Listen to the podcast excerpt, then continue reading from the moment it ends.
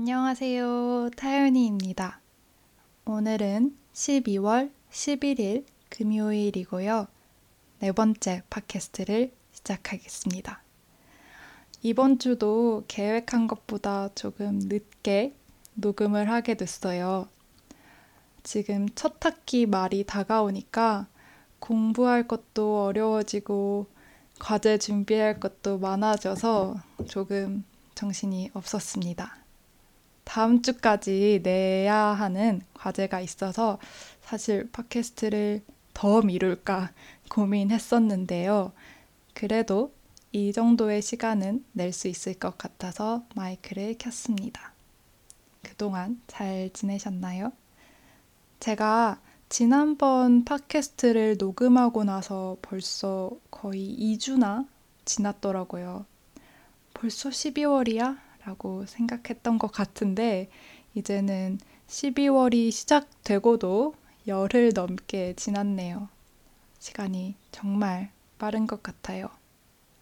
영국에는 지난주였나? 지지난주에 벌써 첫눈이 내렸어요.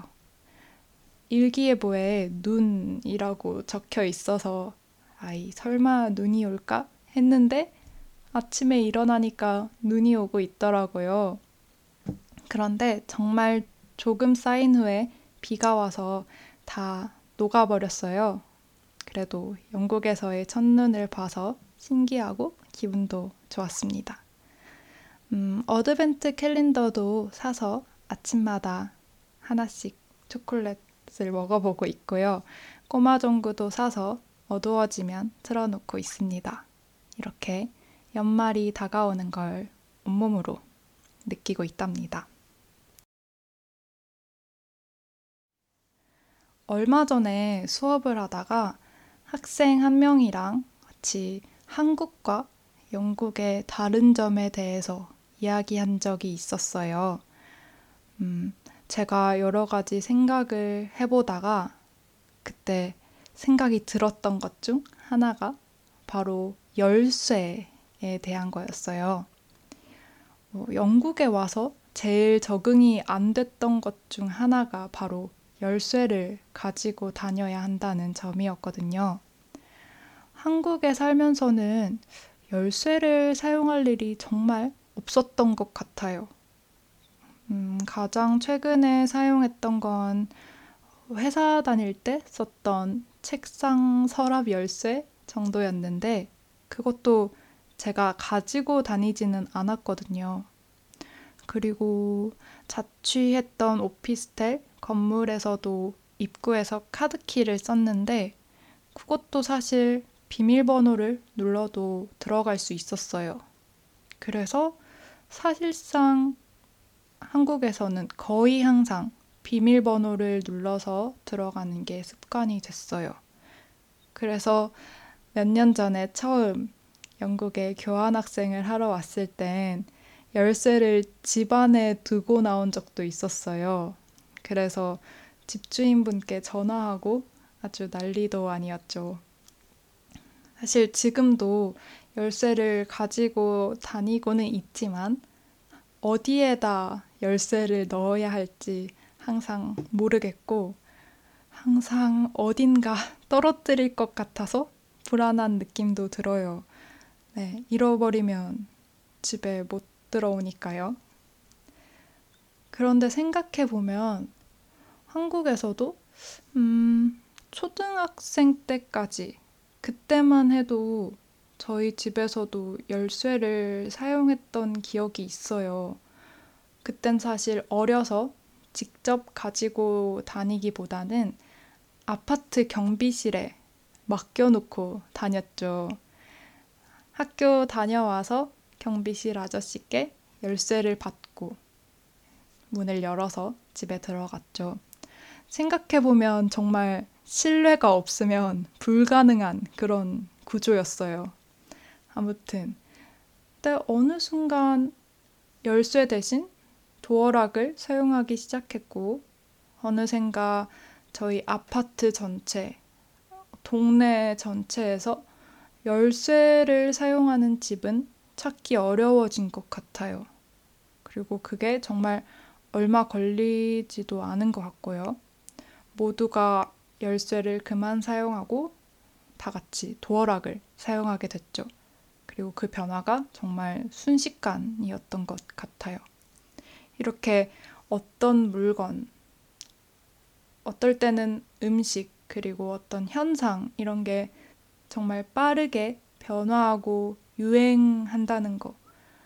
이런 게 어떻게 보면 한국의 정말 독특한 점이 아닐까 싶어요.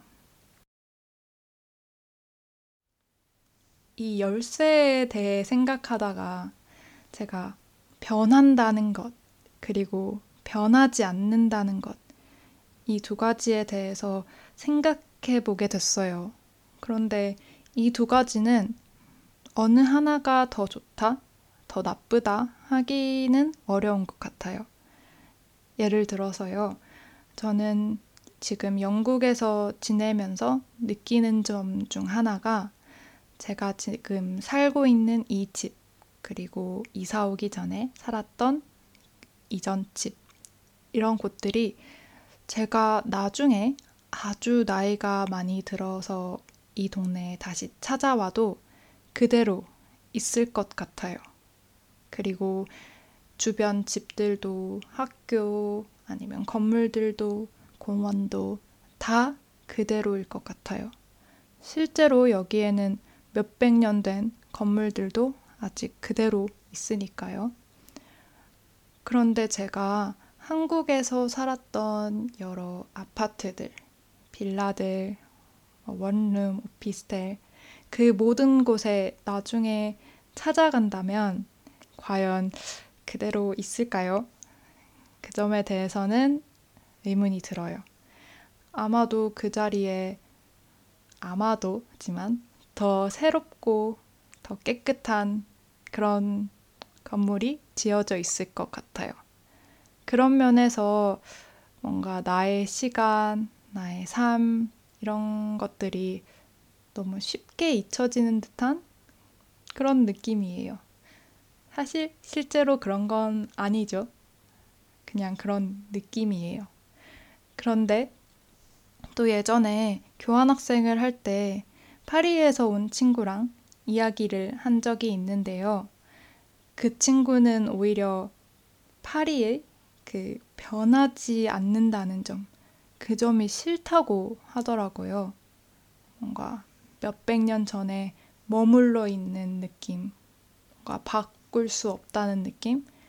그 도시에 영향을 줄 수 없는 듯한 그런 느낌. 그런 것들이 좀 있다고 하더라고요. 그리고 느낌뿐만 아니라 실제로 불편한 점도 많다고 했어요. 사실 저도 그런 오래된 것들, 변하지 않는 것들에서 실제로 불편함을 느끼고 있기도 하고요. 사실 그래서 뭔가를 바꿔야 돼, 바꾸면 안 돼, 라고 단순하게 말하기는 어려울 것 같아요. 바꿀 건 바꿔야 하고, 그대로 둘 건 그대로 둬야겠죠? 그런데 이게 말은 쉽지만 이 사이에서 적절한 균형 점을 찾는 것, 그건 정말 어려운 일인 것 같습니다. 오늘은 열쇠에서 시작해서 정말 간단하게 변화에 대해서 이야기해 봤는데요. 여러분은 어떻게 생각하시나요? 조금 관심이 있는 이야기라 다른 분들의 생각도 궁금해졌어요.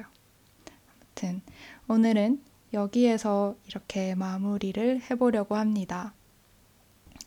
그리고 생각보다 제 팟캐스트를 들어주시는 분들이 점점 많아지고 계시는데요. 다들 정말 감사드려요.